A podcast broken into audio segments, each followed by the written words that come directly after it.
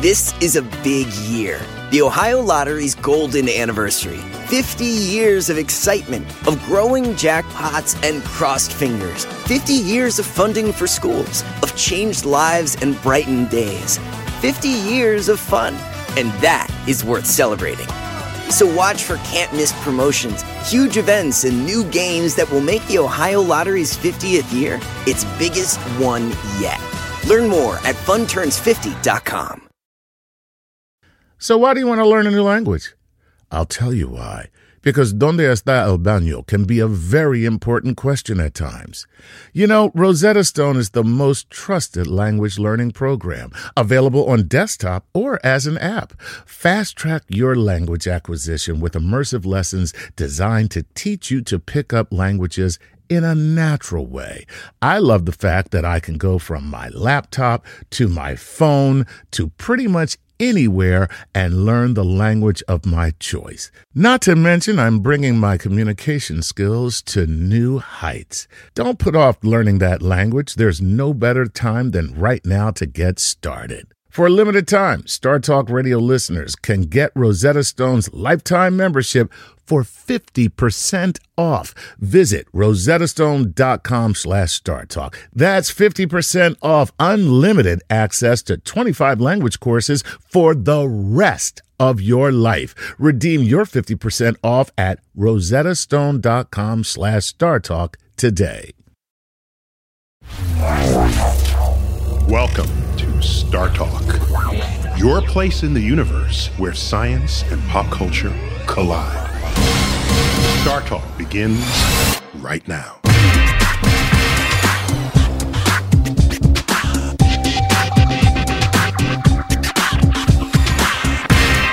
Welcome to the Hall of the Universe.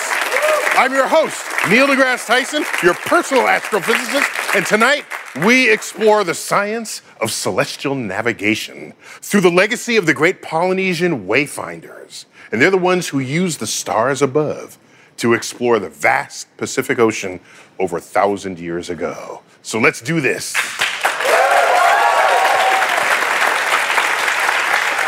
So who do I have with me? My co-host, Maeve Higgins. Maeve. Maeve, you're a host of a podcast, Maeve in America. Yep. And I was honored to be a guest on your yeah, podcast. You were a wonderful guest. How'd that episode go? Was it okay? It was one of the lower rated ones, but, um, but I appreciate the effort. Uh, on, on this topic of celestial navigation, I know a little bit about it because this uses the sky, but I would not call myself an expert. We comb the land for an expert on this, and we get Frank Reed. Frank, welcome. Thank you. Thank you All for right. being here. So you're the only one in town who can declare they're an expert in celestial navigation. I'm yes, sure that's what I do. Yes. Now yes, you yes. teach it. Who wants to learn it if you teach it? There's lots of different kinds of folks that want to learn it. I mean, there, there are people that just want to learn about history and astronomy and math, what we might call, you know, astronomy nerds. Okay, and you and you're the man for that. I'm the man. Very good. So we'll rely heavily on your expertise tonight.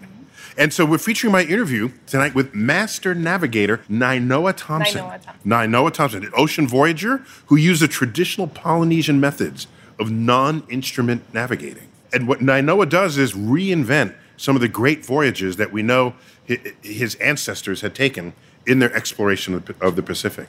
He limits himself to only the traditional tools and methods that his ancestors invoked. And so I asked him about the first voyage that he led from Hawaii to Tahiti. And that happened back in 1980. Let's check it out. I was on a what we call a Polynesian replica of a deep sea voyaging canoe. That from Hawaii to Tahiti, Tahiti's our ancestral homeland. Okay. About- the voyage is about 2,400 miles. Whoa. Primarily, That's the width of the continental United States. Exactly. 2,400 miles. exactly. You, you use the word canoe. And, you know, my naive sense of a canoe is it holds three people and it's tipsy. And so, do I need to modify my usage of the word in Maybe this I'll context? use I'll use the Hawaiian word. It's called va'a. Va'a means the equivalent to canoe. Kaulua means two, two house. The va'a kaulua really was the first catamaran. But are there beds? I mean, people are sleeping, eating, cooking. The va'a is 62 feet long, Hokulea. It's 20 feet wide. It's big. It's Oh, powered okay. by two big sails. And if you imagine the first voyage it came from Tahiti to Hawaii that traveled those 2,400 miles 2,000 years ago, arguably it might have been the greatest feat of navigation and exploration of its time. So, Frank, these Polynesian voyages, I mean, the Pacific Ocean is vast. It's the vastest thing on Earth. Pretty big. Yeah, yeah, pretty. It's not only pretty big; it's like the biggest thing on Earth, right? So, how does that compare with the, the European voyages that they took uh, to to the New World? Much, much later, obviously. Well, you know, we can look at voyages that might have been nearly contemporaneous, which is, of course, the, the Norse, the, the, the, the, the people we think is the Vikings, uh-huh. were crossing the Atlantic circa 1000 AD. And this What is, were they using for their navigation? Well, Those helmets? Because you know they didn't have compasses, they didn't have telescopes, they didn't have sextants. Presumably, they didn't have maps. If you're going where no one has gone before, you don't have a map of where you're going. Yeah. So it's hard for any of us in modern times to even think of what it means to navigate without these tools. right? It was, it was a lot riskier. You know, uh, the modern scientific navigation, what it did was it made navigation a whole lot safer and a lot more efficient economically, which is really one of the big things that we're looking at. But uh, modern navigators are not the people who discovered how to cross oceans. Crossing oceans just took some guts. Did they know they were going to Tahiti? Well, I know that's what I'm saying. Or were they just like, let's if you don't know where you're going and there's Yeah. this vast ocean, This Yeah. is the giant question. Yeah. Was it deliberate or was it accidental? And of course, uh, you know, there's, there was this guy, uh, David Lewis, who wrote We the Navigators about 45 years ago. And, uh, and he gets it right away, which is hey, it's 3,000 years. Undoubtedly, both of these ha- things happened. There were accidental voyages and there were intentional voyages. plus there's no record of all the voyages where they never found their destination nor ever came back. Right. So I, I asked Nainoa Thompson uh, how his ancestors were able to navigate so well by the stars, right? So let's check it out. So you, you guys must have known the stars really well, and I mean, I, ha- I you know I, I use my tools to remind me where they rise and set and where to expect them. But if you don't have the tools, then it's in you somehow, and then you navigate with them. So how do you do that? Okay. I mean, one issue is to even be able to identify and pick out stars and re- memorize that it's a sp- specific star. It's an identification. Right, because a star isolated is nothing. There's a context, Right. a pattern that you have to. So pattern recognition Right, matters. right. Yeah. But because you can find the star in the sky, it doesn't tell you anything about navigation. You need to know primarily where it rises and sets. Okay. And so there is this mental construct called the star compass. Star compass. I like that. Uh-huh. It's as if you're a satellite looking down at the ocean's horizon, and there's a canoe in the center of this big circle. And in the circle is th- th- that that circle that right, so I got the circle. All right, here we go. and it's divided into 32 star houses. Mm-hmm. Maybe north is here, south is here, east is here, west is there, Mm-hmm. and there's seven star houses in each quadrant. Okay. Uh huh. And so let's say this is the eastern horizon. So you can take a star and identify it, but you need to know what star houses it is. Like Mintaka in Orion's belt, rises due east, comes across the sky and sets due west, or any of the stars. Right. Okay. So you so you've split this the, the perimeter the the horizon into these places. If you can identify the star, and if you know what star house it rises in, you can hold direction. Hmm. So if you want to go east, you go straight towards Mintaka. Well, that would be easy. Right. Okay. If you want to go west, you go straight away from Mintaka. and any place in between, you can know the rest of the stars Exactly. to make that happen. And we line them up on pieces of wood on the canoe. There's actually a canoe compass that is on the deck that that uh, makes the 32 houses. So we actually, if you have the star compass, we're turning the canoe compass in the star compass and lining up different stars with different parts of the canoe to hold the desired heading. So, Frank, do you keep stars in your head? Yeah. and you do too. You know, you, you I do, but not just because I, just because it's fun, not because I need it to not die. Right, right, right. right. There's less urgency. Yeah. but it's a pattern recognition thing, you know. You can you can you can see patterns and, and they pop right out at you. you. You know when the stars are right and when they're wrong. If you saw a movie and it What's that mean? Wrong stars. Oh, you know, mean? if there was like the last scene of a movie when, you know, say somebody's sinking under the Oh, waves. the Titanic. Yeah, you recognize Okay. that right off the top of your Oh head, yeah, didn't yeah, you? yeah. I call that out. So, well, Yeah, I- uh, James Cameron did not have the correct sky over the sinking Titanic in his movie. Yeah, Is that what you noticed when Jack was drowning? It was all I could think of when that was happening. So that's why you were crying I when was- everybody else was like, "Ah." yeah, I was. Uh, yeah, I, some of us were multitasking, okay? yeah, thank you. I was We had multitasking. Yeah, so you're, you're right. So I did catch it. I, I did. I, ca- I caught that it was wrong. and I saw that it was wrong in a second too because because I know the sky this way. It's a pattern matching thing, you know. I can see it. I can pattern recognize it. so, in addition to the patterns, what tools do you use? For celestial navigation, we use sextants, and, and we're measuring the altitudes of the stars above the horizon. Okay, so you've used. You're, you're comfortable with the sextant. Oh, yeah. So I pull this from my office. Yeah, sure. This Yeah. sits on your this is a shelf. vintage sextant. Yeah, it's actually a quintant, which makes it even more rare. Ooh. Yes, it's quite exotic. Ooh. But yeah, it's they're, they're all. Quintant would it's, mean they're it's five- perfectly fine it's to call them of a- all sextants. You're yeah. saying this is one fifth of a circle, not Right, one right, right, right. Which is a sext would, would be a 6th uh-huh. I never knew that about my own sextant. Yeah, yeah. It's yeah. not a sextant. Apparently, it's a quintant. Oh. Yeah, It's, yeah. it's, it's, it's one up. It's not Oh, one it's down. better. Yes, yes, yes. Ah. oh, yeah, I knew that. Yeah, yeah, yeah. yeah. Wait, so what is it? It's like little mirrors and little telescopes and. It's two mirrors that Yeah. let you look in two different directions at once. So what this device does That is would be it good lets for you makeup. You know, you could see the back. it lets you superimpose two different directions, so you can look in two directions at once. So you can see the sun up in the sky and the horizon out in front of you. And what you do is you line up these two different views, and when they're lined up just so, you can read off the angle between them from the scale at the bottom of the instrument. What does it mean that, that Apollo had a sextant? I, I read about this. I didn't believe it.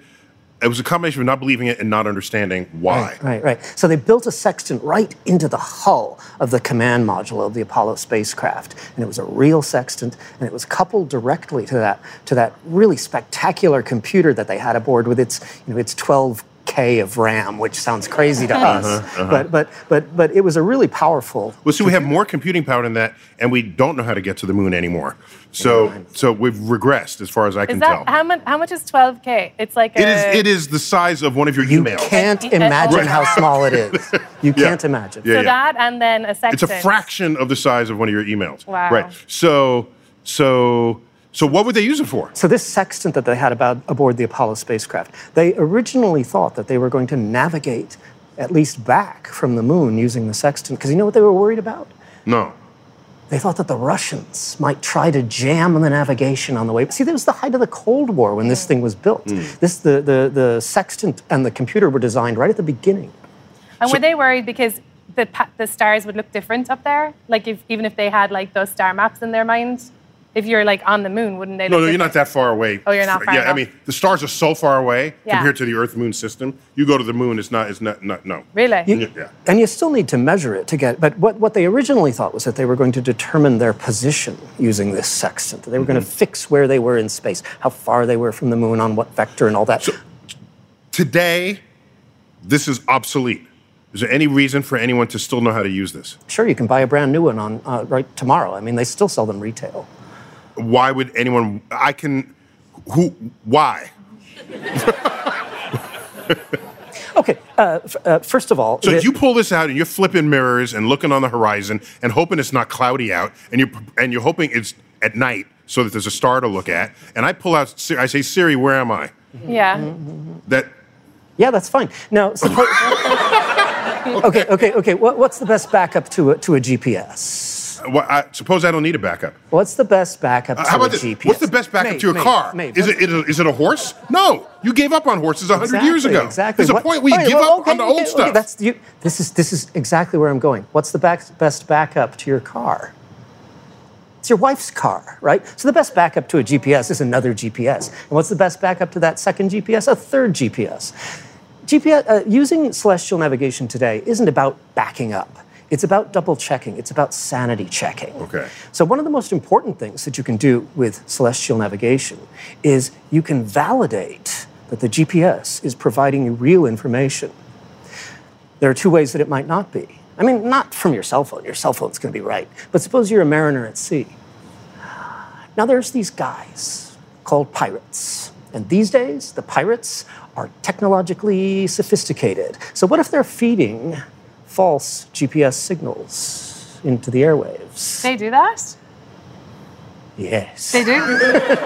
It seems to me if they're that smart, they can find another way to make money than pirating Yeah. other ships. Yeah. they could just like start a club or something. So, uh, you know, uh, recently uh, Disney, uh, back in 2016, Disney released the film Moana. It's about a native Hawaiian girl's journey of discovery across the ocean. And the main ca- character, Moana, she uses traditional Polynesian techniques to navigate by the stars. So, so what do you think of the film, Frank? I'm so worried you're going to drag it like Titanic. I'm gonna just drag it through the dirt and geek it out. No, I'm not. I'm not. I'm not at all. It's beautiful and it's it's it's heartwarming and it's terrific. You know, there's a there's a line in in one of the main songs. It's Lin Manuel Miranda, so you, you can't go wrong there. And and one of the lines is, "At night we name every star. We know where we are. We know who we are." And that's the essence, I think, of what what the Nainoa Thompson of is the doing. whole thing. Exactly. So they they put some real effort into making getting this right. Well, this ancient art was never written down and it had to be passed down orally. And if there's any part where someone forgets to tell somebody else, it gets broken and lost. And so part of Nainoa Thompson's mission is to try to rediscover what was not passed continually down through time.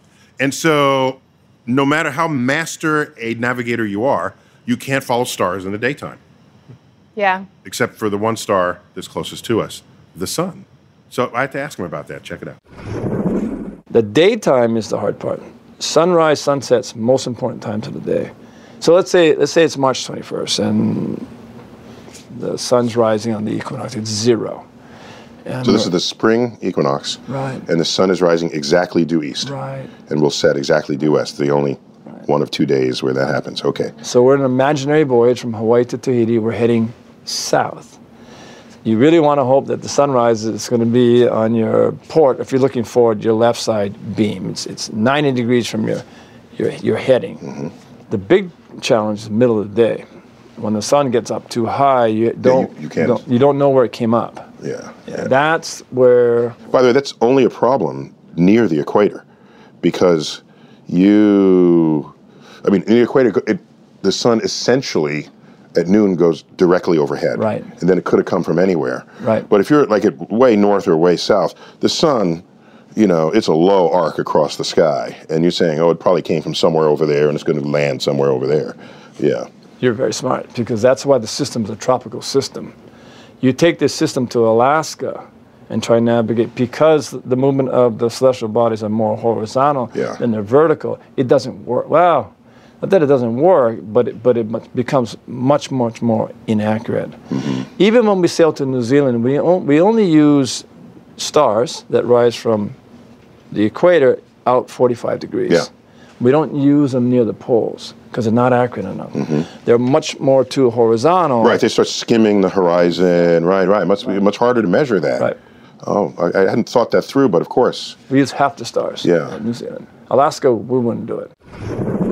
So, so Frank, is there an ideal latitude where all these measurements are perfect for you? No, we can obviously correct for them in any way we want, but there are differences in the way things work in different latitudes. Uh, certainly, if you're in the tropics, there are approximations. That's how we would think about it today. There, there are rules of thumb that we can work with that work much better.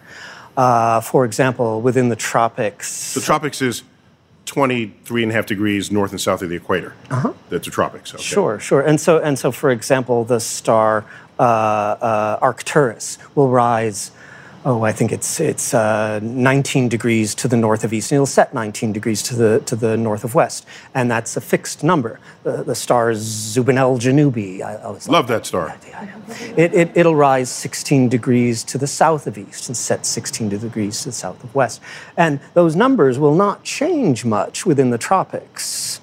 It's because the, if you want to do the math geek stuff on it, it's because the, the cosine of a number doesn't change much around zero. You can ask your phone, you can talk to your phone, you can say, uh, uh, okay, Google, what is the cosine of 10 degrees? And it'll come back and it'll tell you. And you'll see that it's only off by uh, one and a half percent or something like that. And I, I hope people are doing that right now. Mm-hmm, mm-hmm. I wonder what would happen if you asked the sextant. You'd be waiting. it's not as smart. It's not as smart. Well, you know, but you I'm just still have to, not clear on like when there's no stars. Like, how do you know which way to go? You, do, you don't. You just sit around and wait. That's On- really you do, the yeah. Oh yeah. You wait till it's dark. For all those hours, so you, so you work at night basically. I guess so. That's one way out of it. Or you know, what if it's cloudy? Well, what do you do if it's cloudy? Uh, you go home, or you you know You drift aimlessly at sea until you can a star Figure shows up. until you yes, you can reset. Well, coming up, we will explore the navigational quandary that is one of science's all-time greatest challenges, and this is the longitude problem. When StarTalk returns.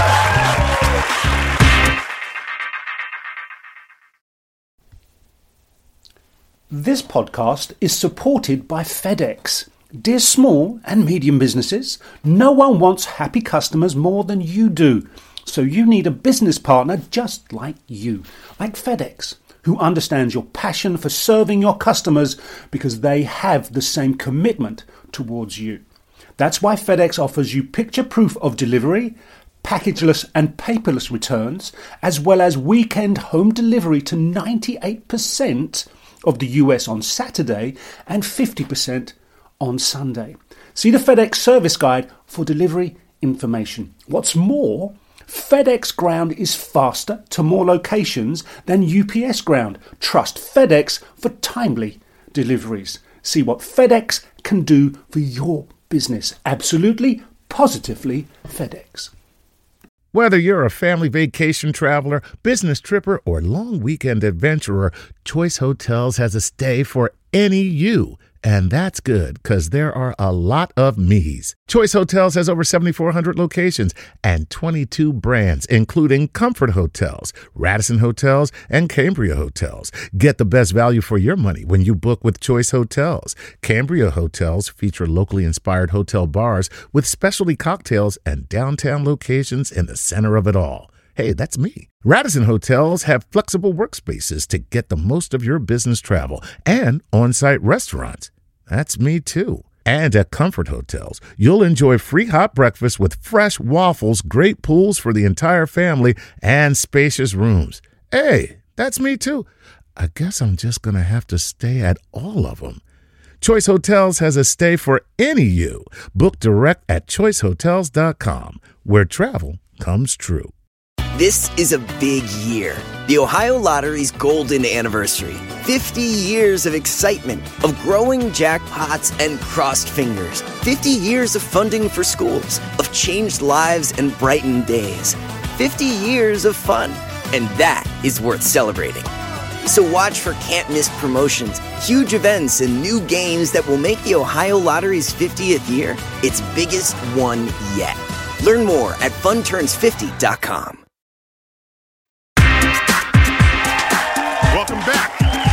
Talk. We're talking about the art and science of ocean navigation. And joining us now to, to share some of this historical perspective is science writer, journalist Dava Sobel. Welcome. She was one of our first guests in like the first season of StarTalk, even before we were on television. Welcome back. And back then, we interviewed you, uh, your mega bestseller, Longitude, which of course is still available. You got another book that you just published, The Glass Universe, about the women at the Harvard College Observatory. Your Sisters of the Sun. Sisters of the Sun. They basically discovered how stars work single handedly. It's a, a remarkable story, but that's not why we have you on the show. Okay. Th- This, no, not this book. But thank you. It's great, but that's not why. Longitude. Okay. so tell me, could you just summarize for everyone what the longitude problem is? So we have latitude, which Latitude is easy. it's zero. The equator is zero, and we just by convention use degrees. This thing called degrees, which is an angle. We go from zero to ninety, North Pole zero to minus to south ninety, South Pole. So that's latitude, and that's easy. You just get the the the elevation of Polaris above the horizon. Uh, so that so that we got that. So now longitude would just be east and west of some standard. Right, but the Earth is turning all the time, so it's hard to get something as a, a landmark, a sky mark. Because the stars find themselves over different parts of the Earth throughout the day. So there's no anchor. There's nothing that holds still for you the way the North Star would help you find your latitude. Okay. The problem boils down to knowing what time it is in two places at once. If you can do that, you can determine your longitude. Okay. So you could have a clock with you that would tell the time at your home port or any place of known longitude. And then as you travel, you keep establishing your local time by the sun. And so you always have a comparison. You have the home port time and you have your local time, and then you can do the math and figure out where you are. Do the math. You hear that? It's a it's a You can mantra. never get away from doing the math. and that was understood very early on, certainly by the early 1500s. People knew if they could do that, they could get where they wanted to go, but the technology didn't exist. So you can keep time very accurately with sort of pendulum clocks, right? But of course, that's if you're on a rocking You're on a ship, ship. then it interferes with the rhythms of your pendulum or anything that has a kind of a gravitational rhythm to it. So this is what they had to overcome. Exactly. It was hard. It was very hard. Well, we're featuring my interview with traditional Polynesian ocean voyager Nainoa Thompson, and I had to ask him how the ancient Polynesians navigated 2,400 miles from Hawaii to Tahiti without being able to calculate longitude. Let's check it out. Okay, imagine. Imagine. You're standing on the beach of Waikiki. You're looking over the horizon to where Tahiti is. And then imagine you draw one line, like an, like a, like an arc, to the west side of Tahiti and the other line to the east side. That's your target. It's less than a degree. So uh, your destination is not in view because it's far beyond your horizon. horizon. So, so your destination spans an angle from where you're standing. In Waikiki. And as long as you navigate inside that angle, nothing else matters. Right. Because you're going to get to your target on the other side. Really, really smart. Yeah. Wait, wait. In fact, it seems to me your angle can be wider than that because you just have to get your destination within your horizon and then you can just dead Right. reckon to it. Right, 50 miles. Yeah, yeah, yeah, 15 miles. So you have a 30 mile, so it's really the width of 30 miles at the distance of where you're headed. Right. That's your angle. 2,400 miles away, though. Oh, okay. So, so, so, so right, so that's 30, oh, yeah, so that's, that's narrow, but still, it's a known problem. Right. Yes. So, but there's so many unknowns in the navigation that it's not it's not a GPS. It's not a coordinate system. You don't have longitude. You need you need instruments and you need tables, which we don't have. Mm-hmm. It's a dead reckoning system. So you only know where you are by memorizing where you come from. If you memorize where you come from, that meant you got to be awake. You know, we stay up 21, 22 hours a day. So uh, it ain't easy. Here's what you do. Here's what you do. Just slip this in your coat. pocket. Tell anybody, okay? So what? Uh, that's that same I, sextant. I button. see he didn't take it. No, he so- didn't take it. No, no, no. He no. doesn't need it. That's the whole point. Yeah, thank He's you. like, I got this. So if you know where you are and other people don't, then you're in charge. That's what this comes down to. Yeah. And so the Brits, their power rose in the 18th century and 19th century because they valued this. Oh, yes. Oh, oh, there was a huge prize offered uh, to spur technology. People knew that somebody had to come up with a practical method. Who was offering the prize? The Parliament, Oh, they were? yeah. How much money was it? It was 20,000 pounds, but in 1714. So That's a lot of money. millions of dollars, yeah. Oh my gosh. Yeah. So what solution did John Harrison, the one? The hero of the story. Yeah, yeah. How did he solve the problem? He managed to build a clock that was not affected by the motion of the ship.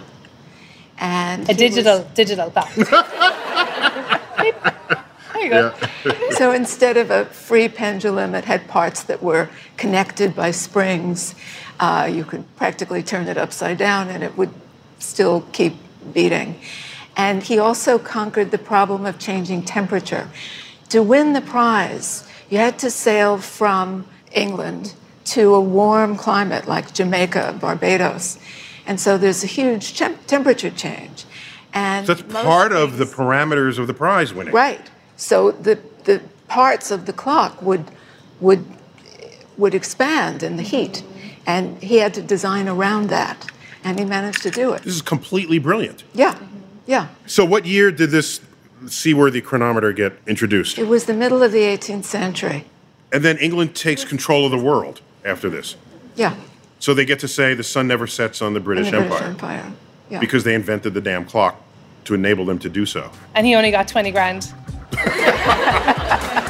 Well, coming up, more on the science of celestial navigation when StarTalk returns.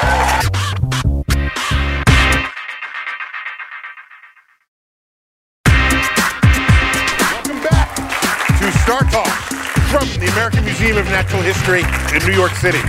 We're talking about the science of navigation by the stars. We're featuring my interview with ocean voyager and master navigator Nainoa Thompson. He's a native Hawaiian, and I had to ask him about his ancestors' first voyage to Hawaii. Let's check it out.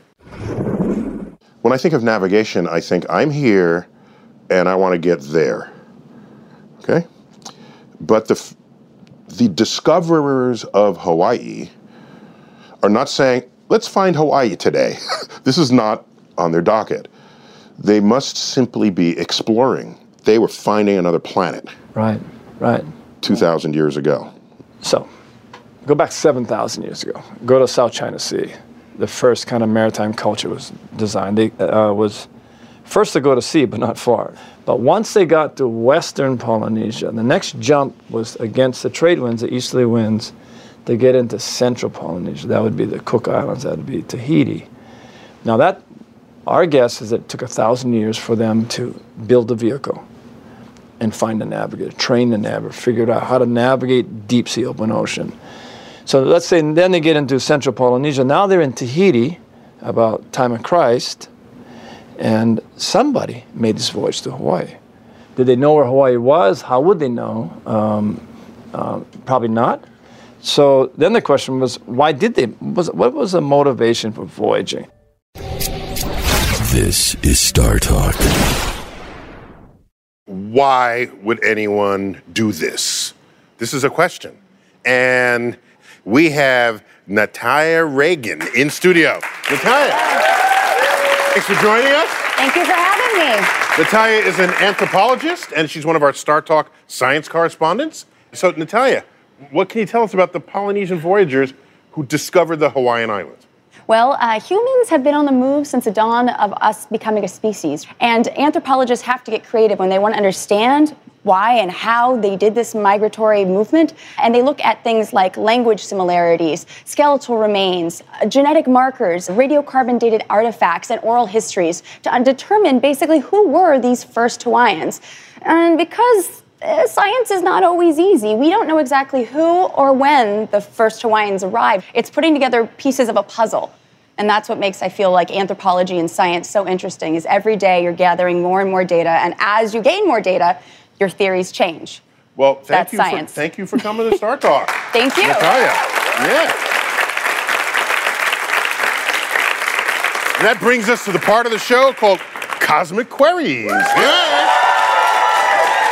This is where we answer questions from our fan base, drawn from all over the internet.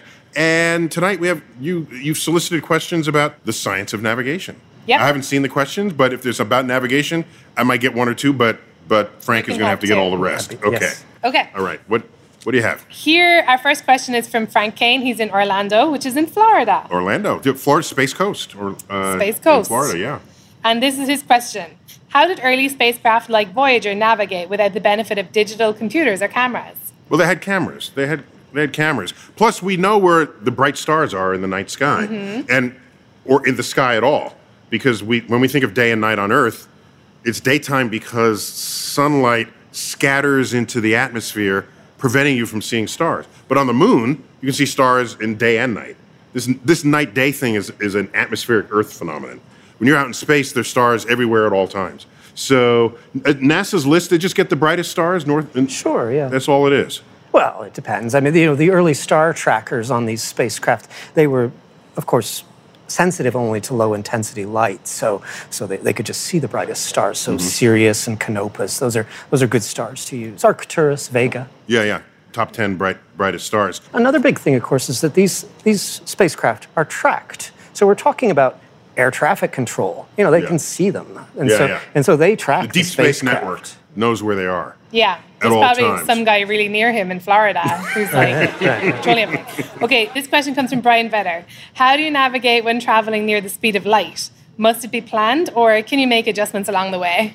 Yeah, if you have that much momentum in one direction, it's going to be kind of hard to like stop and turn around or make a left turn. Mhm. So, but if you if you accelerate it to near the speed of light, you know where you're going. I presume, right? You know, there was this movie Passengers. Yeah, it's on my and, list. And, and there's a there's a silly scene where where the this interstellar craft, which is traveling something like 30% of the speed of light, it's not clear. They they do a gravitational slingshot past Arcturus, and you know Arc- Arcturus that's the that's Hokulea by the, the Hawaiian name. So so it, they, we have this scene where the where this ultra relativistic space spacecraft bends its trajectory by swinging past us. No. Yeah, no, no, no. It's just going to go straight by. Isn't that what the little Voyagers did? Didn't they like yes, they did, but they're not going 30% the speed of light. Oh. That's that's the issue here. Right. Yeah, so the Voyager spacecraft didn't have enough energy to leave the solar system entirely Mm-hmm. when they were launched, but now they do have that much energy. Where'd they get it? They basically stole it by slingshotting around. Do, they get gravity assist around multiple planets. Instead of multiple planet, it's like a multiple banked pool shot. Yeah. Right. Like then it, it so it steals orbital energy from Jupiter and from Saturn and Uranus, and then it's got enough energy to leave the solar system entirely. The coolest idea ever. Coolest ever. I have a final. Oh, final. Okay, let's do a final. Yeah. Okay, this is from Fercy Leon. When lost in space, how does one find their way back to Earth? If you're lost, You're not. you're lost. You're not able to find your way right. back. That's how I look Yeah, at it. Would yeah. you Would you agree, sir? How would you try? Oh, okay. What are some What are some things that you might try? Uh, let's say you're, you're lost 20 light years from Earth. You might do something like look for the solar spectrum. You know, you could you could start pinging stars and looking for the specific spectrum of the sun. That matches what you know the sun to be. yeah, yeah. Okay, that's good. But otherwise, yeah, just just kiss your ass goodbye. Accept it. So, up next, we will find out how the Polynesian voyagers navigated across the Pacific using only the signs of nature when StarTalk returns.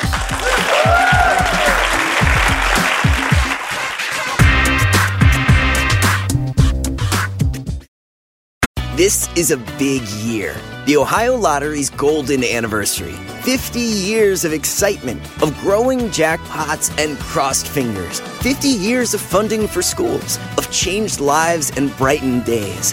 50 years of fun. And that is worth celebrating. So watch for can't miss promotions, huge events, and new games that will make the Ohio Lottery's 50th year its biggest one yet.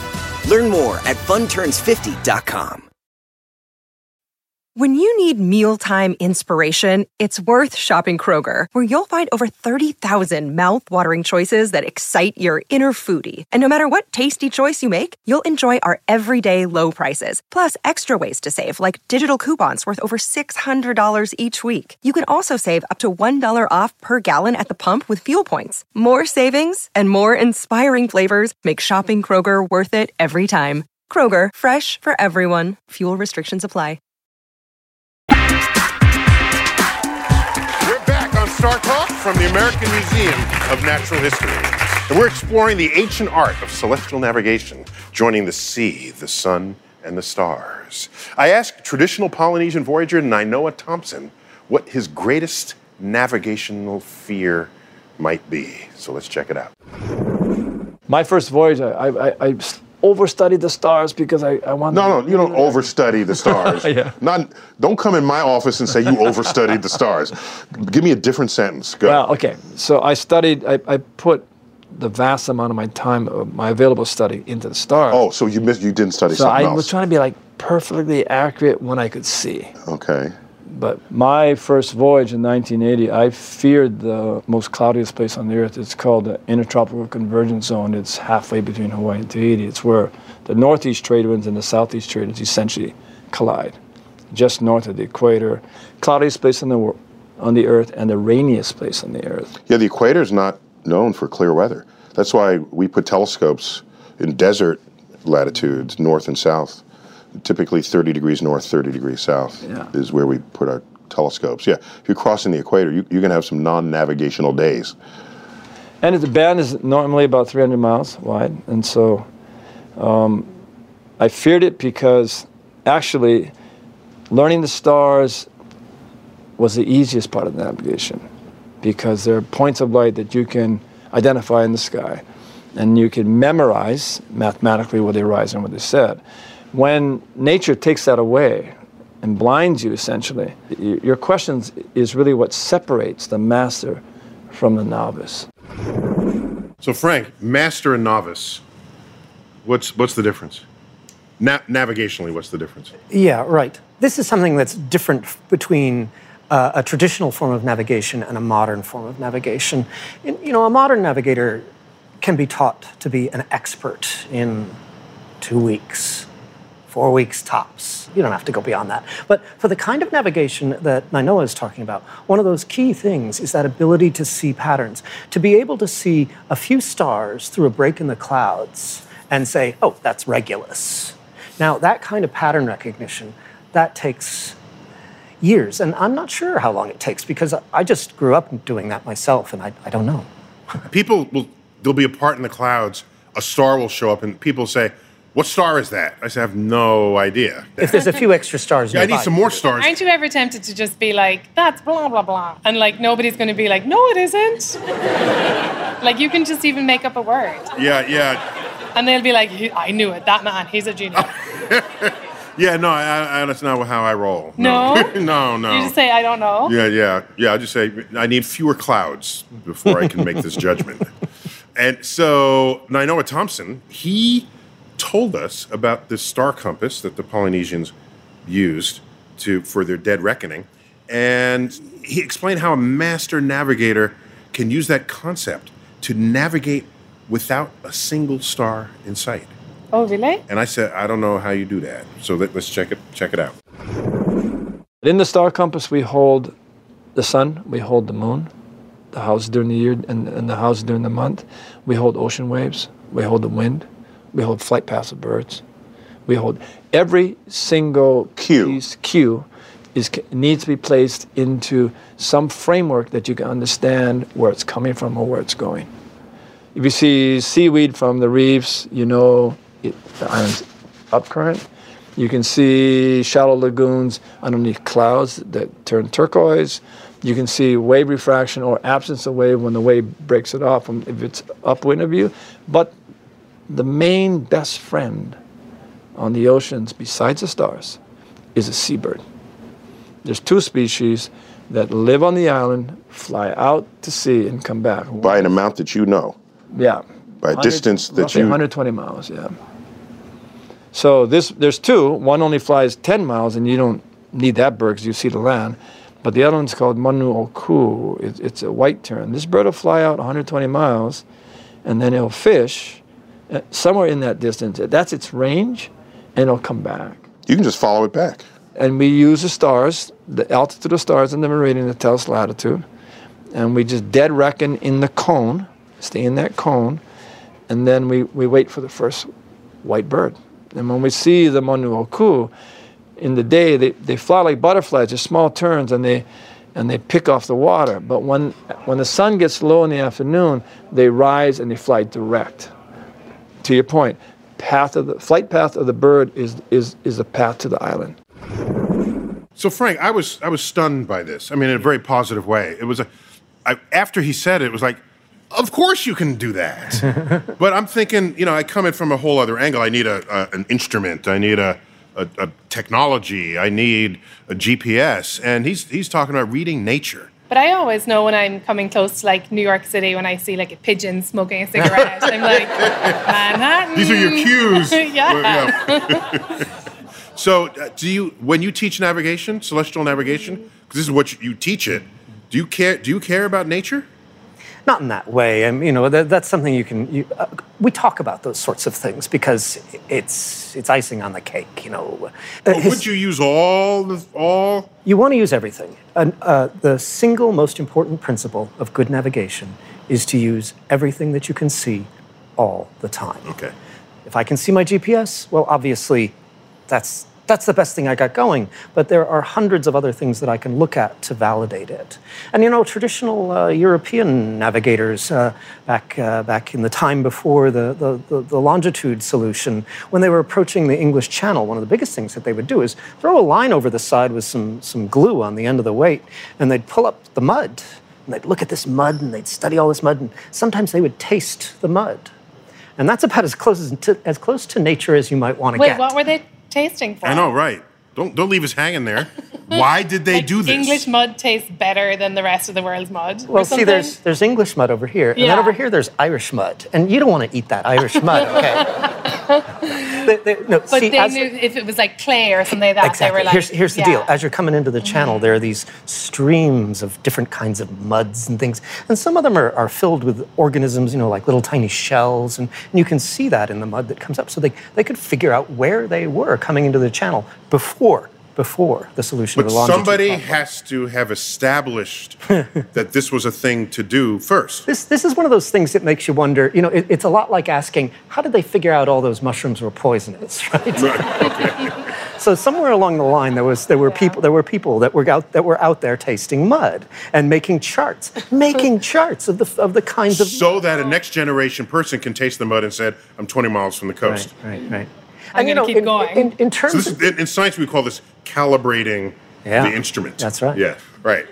So what, I, I liked what this was called. I hadn't put it two and two together. That what the Polynesians call this when they include all the factors together is wayfinding. Yeah. So I, that's a way more beautiful term than navigation. it is, it is. I asked Nainoa about his deep heritage of this ancient art. Let's check it out.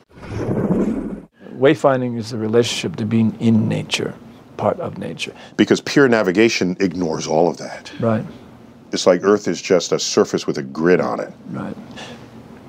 My teacher, I sailed all the way to Tahiti, all the way back, 6,000 miles. He said, Nainoa, sit down. He goes, You did okay.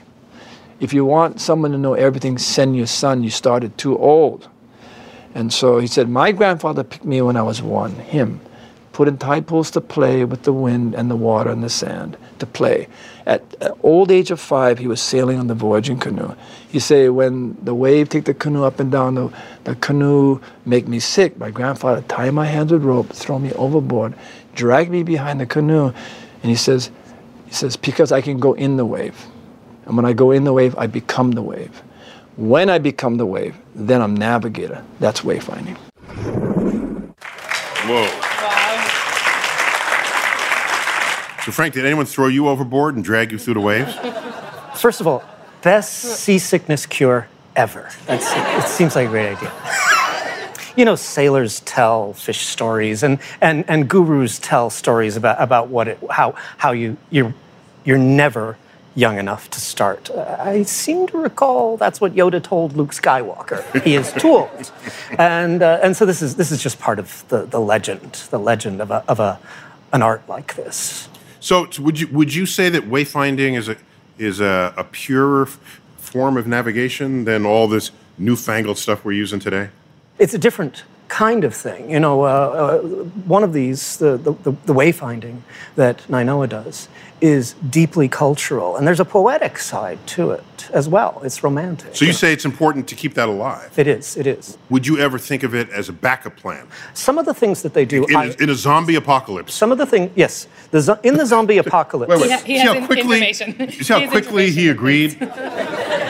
Definitely for that case. De- in the event of the zombie apocalypse, what can you what can you pr- take from these indigenous methods of navigation? There are things that you can take. Here's something you can use around around this part of the world. It won't work in the tropics, but it's something that you can use around here. If you see Orion uh, and you see the belt vertical in the sky, that means that you're looking east and maybe a little southeast. If you see the belt horizontal, that means that you're looking west or a little southwest.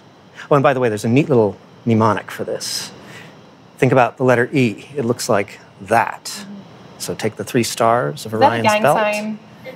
Yeah, Are you doing- It's a navigator's gang sign. It's a Right, right, navigator's right. gang sign for Orion's belt vertical, so, but it means east. Okay, the three stars vertical mm-hmm. east, and when it crosses over to the other side of the sky, now you get this gang sign, which is west, and the three stars are horizontal, and that works very nicely. And that's and that's and that's a good old-fashioned traditional method for just quickly detecting uh, compass direction. Things like that really are useful. They're useful for the most important kind of check on technology, which is checking for the great big screw up. You know, uh, sometimes there's just operator error. Somebody inputs the wrong waypoint into the into the autopilot. So I call it an I/O error, incompetent operator. That's the one. Yeah, yeah. And these things happen. So how do, how can you detect them really quickly? Well, one of the ways that you can do it is by maintaining these sorts of tricks so that you can instantly look at the sky and say, "We're going the wrong way." So it's an idiot check, basically. It's a sanity check. Oh, but it excuse me, seems to check. mean more than that too, no? Like, weren't you kind of taken up with the romance of it? and Yes, yes, yes. Mhm. No, it's a beautiful thing. Oh, there's there's there's nothing wrong with that. It's much more romantic than this. You get that stuff. sextant. You get that stuff for free. You know that come that you get for free. Well, Nainoa's his current mission is a worldwide voyage on a Polynesian replica canoe. So this is a, a, a mission to call attention to the fact that not only are they using this wayfinding method as a way to navigate, Earth is what is supplying these wayfinding methods. And is there any better way to tell you to take care of Earth than that? And I feel like with some journeys, people think they're fighting against the, you know, they're like, we have to get across there, we have Yeah, to make it oh, through interesting, here. yeah. But this way, you're like, oh, the seaweed is helping me, and like the birds are showing me, like it's not a fight. So, if I can offer some uh, sort of reflecting thoughts here, just the audacity of a people to see this infinite ocean and say, let's just go sail it and see what's there. Oh my gosh, what does that require? Maybe it's actually in our DNA. Maybe we shouldn't be so surprised because we were kind of doing that ever since we've been human. We left Africa, crossed Europe and Asia, and into North America, down to South America. And that's just the land part. Then we figure out how to float a boat. It's just water. So what? Let's keep moving. Let's keep exploring. Now that we've explored the entire surface of the Earth, the new ocean is space. And the shore of that ocean is Earth's surface, fully mapped. So, if we're going to continue this DNA driven exploration of the unknown, space beckons.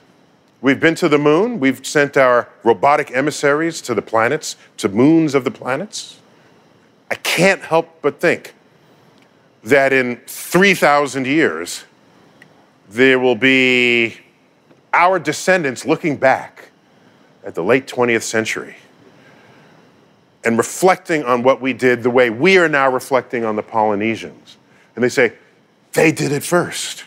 They stepped off the earth into this vastness of space, not really knowing if they'll survive, not really knowing whether they would or should return. And so, suppose we navigate space. I lose sleep at night wondering what lies beyond that. What is space the shoreline of in the next voyage beyond? That is a cosmic perspective. I want to thank Maeve Higgins, Frank Reed. Excellent. I've been your host of StarTalk, Neil deGrasse Tyson, your personal astrophysicist. And as always, I bid you to keep looking up.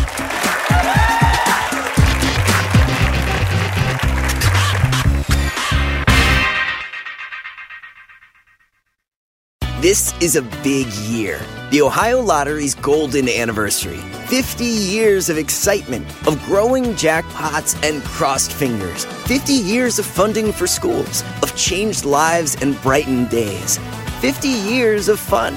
And that is worth celebrating. So watch for can't miss promotions, huge events, and new games that will make the Ohio Lottery's 50th year its biggest one yet. Learn more at funturns50.com.